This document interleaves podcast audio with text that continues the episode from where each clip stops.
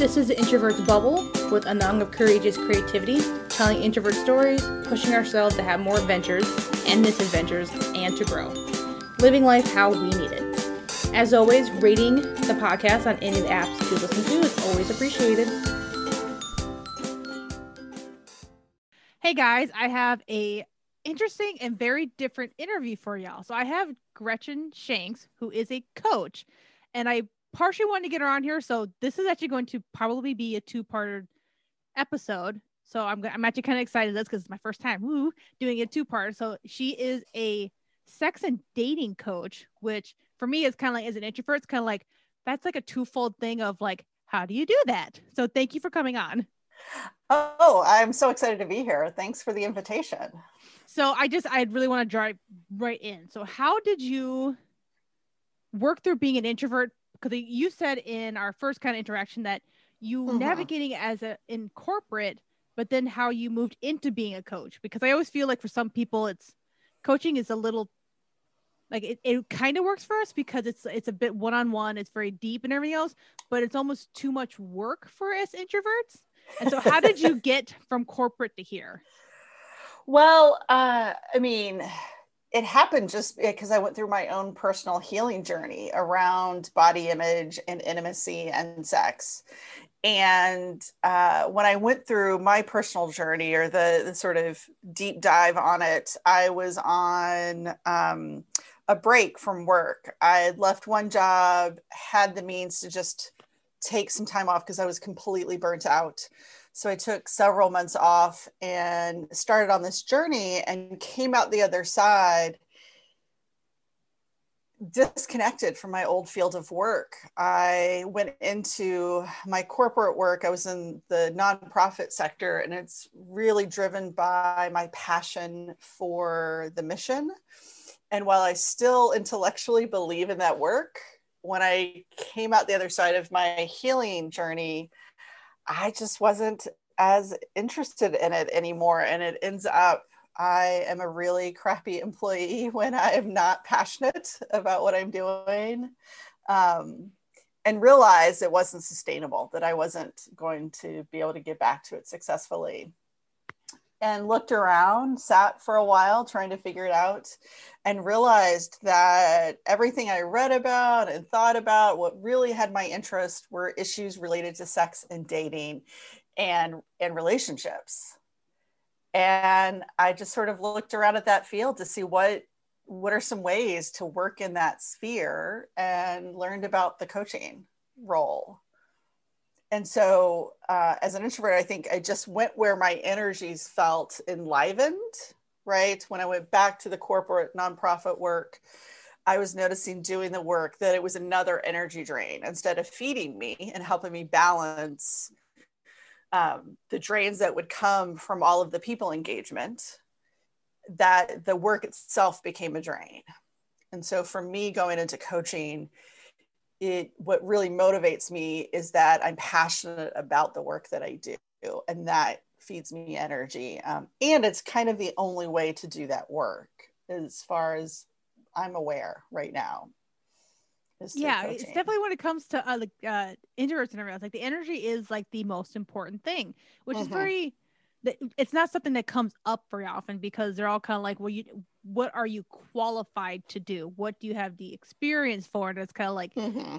there really should be the idea of like what what doesn't kill you every day pretty much and then what doesn't drain you like I, I know some people are like that's really dramatic i'm like but if you're there like your whole life and then mm-hmm. practically die when you retire like i'm pretty sure that that still feels like it, it, it slowly killed you mm-hmm. Yes. And so you know, how spent no, go ahead. Uh, I was kind of I, I was looking back at your thing like, oh my god, the idea of being a former Catholic girl.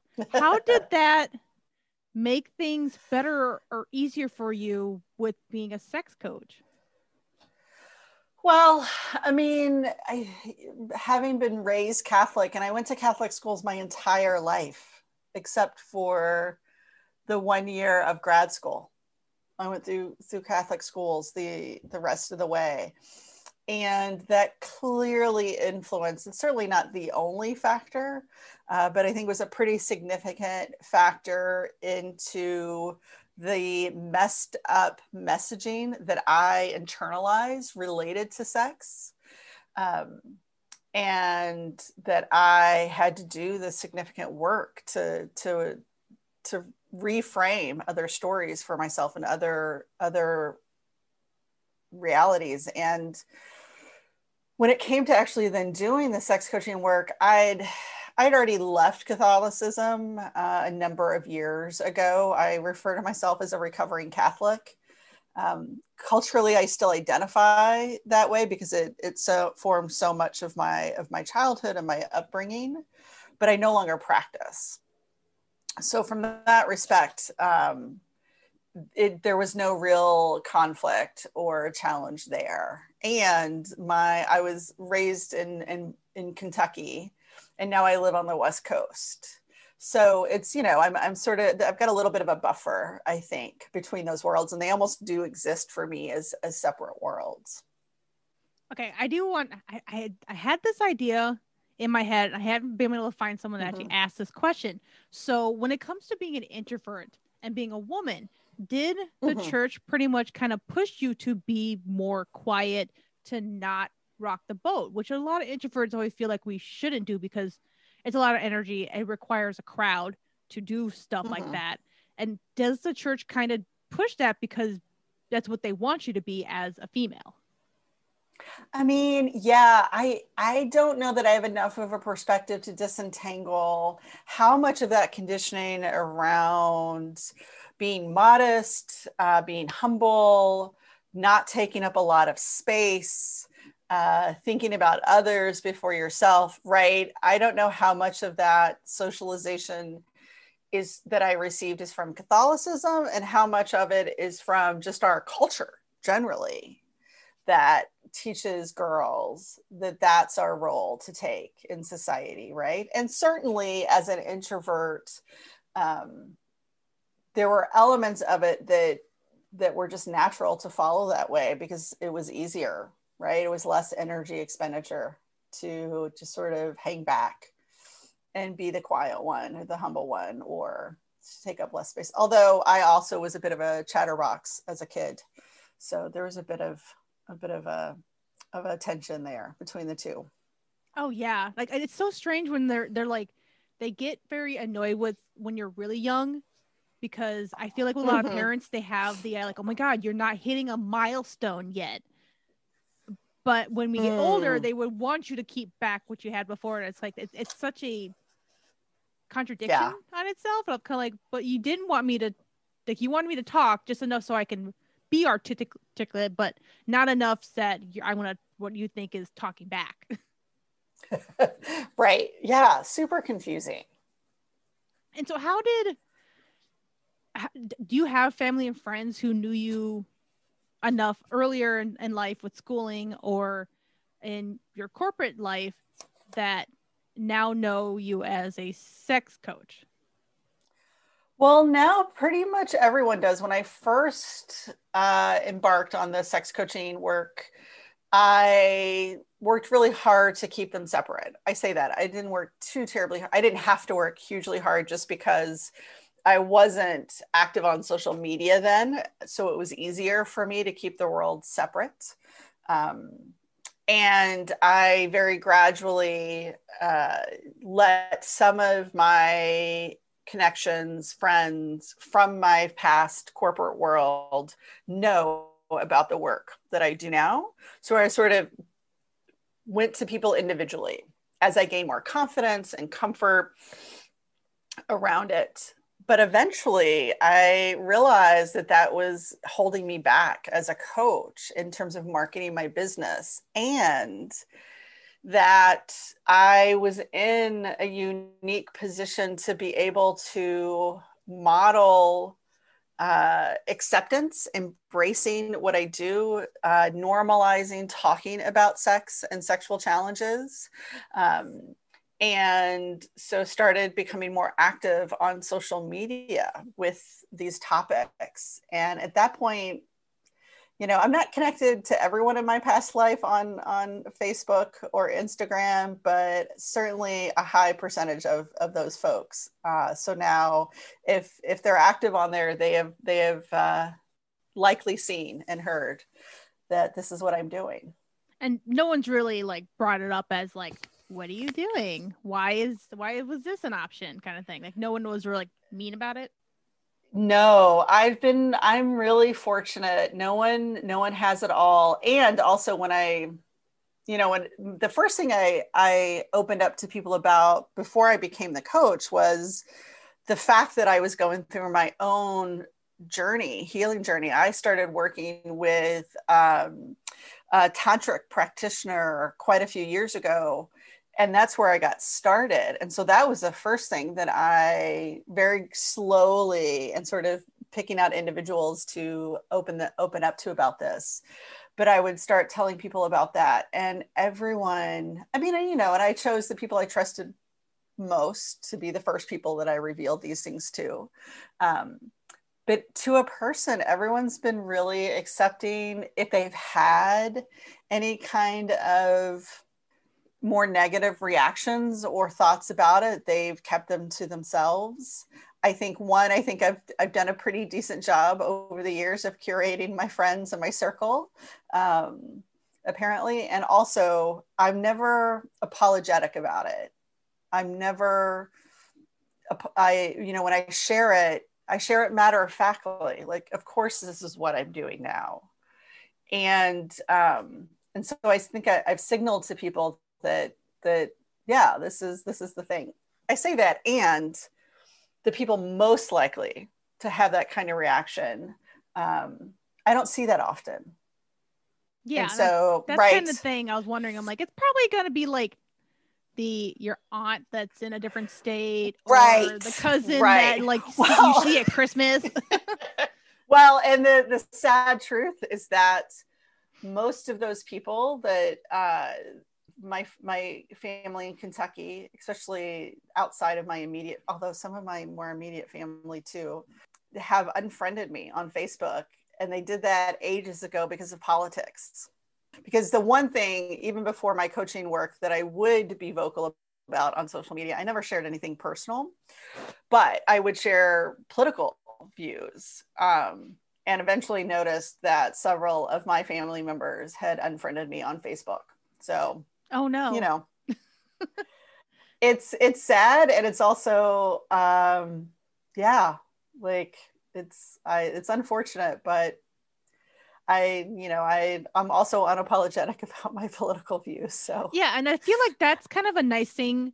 Like us introverts are kind of like that's kind of the best way for people to get out of your lives because instead of having a confrontation, they just kind of go away. Like it's just they ghost you, they fade. Mm. And, and some people are always kind of like, I hate when people ghost me. And sometimes I'm I'm always like, nope, I'm good with that. Like I, as long as they, you know, they, they, if they didn't like wring me out long term and mm. then ghost me, but mm-hmm. then they mm-hmm. just ghost that out of nowhere and I don't have to talk to them.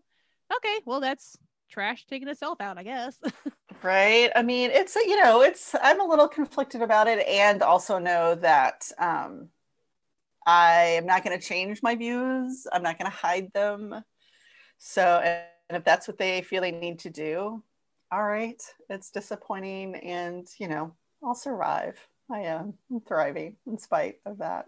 Yeah. And the thing is, like, some people kind of don't realize when you put on the things you put on like Facebook are not rarely they're rarely like really really big deep things they're kind of just like mm-hmm. it's a talking point it's it's a it's a fact that you're sharing. It's a video you're sharing, which right. could be political, could be something about medical stuff and everything else. But it's like, if you have a problem with it or they feel attacked, like, well, I didn't actually personally say it was you. So what exactly are right. you getting out of this? right. Okay. So how did you kind of wound your way to what exactly you coach and teach about in your business like i know enough people when it comes to especially with coaching but like really any business you kind of mm-hmm. you weave your way around you try to figure out what works for mm-hmm. you like what was the trial and error you kind of went through well i um first I honestly, it's someone suggested to me when I was floundering after realizing I no longer had passion for the corporate work, the work that I used to do. And I needed a shift. And oh, it feels like I, I should do something in the sex dating relationship space. Someone suggested um, that I be a dating coach. And I felt really drawn to that, but realized, oh, for me, my pathway into confidence in dating was to address my sexual uh, challenges and messed up stories I had about myself in that sphere. So I'm like, all right, I'll be a sex and dating coach. And I created a website that articulated what I thought about the work then, how I imagined what I imagined the things are that I would focus on and then I actually got training for the sex coaching side of things. And I got trained in a in a particular methodology called the Somatica method, and it's an experiential approach to sex and relationship coaching. And um, I was captivated by it, and am a big big fan of Somatica and its approach to these issues and the things that people struggle with and when it comes to intimacy. And so that really ended up shaping in a, in a significant way what i focus on. And then just paying attention to what feels good when i do the client sessions and do the work and and start and i'm writing content. What feels good to to work on what feels more in flow and, and energizes me versus what feels like it's a drain on me and just trying to pay attention to that and adjust sort of how I how I think about my niche and my approach and and that sort of thing. Do you have any good like freebies you have on your website or anything you want to uh, give people? Uh, yeah, I actually have a freebie I offer uh, for a yes, no, maybe checklist. I call it a sexual exploration checklist. So that's available my website is gretchenshanks.com and the checklist is available at gretchenshanks.com forward slash checklist. Awesome. And I will actually link that for everyone else if they oh. want to see it. And Great. but yeah, if they want to just before they look bad, they can just start clicking themselves and search for it. So thank you for coming on. This was definitely yeah. very helpful. And I'm excited for all this information out there. And I might actually start might grab that checklist myself. Yay, me too. Thank you so much. I had such a fun time. Thanks for listening. Check out the show notes for the links to the blog and my Patreon, where you can get more info, check out products. Hit me up on Instagram at the Introverts Bubble or Courageous Creativity.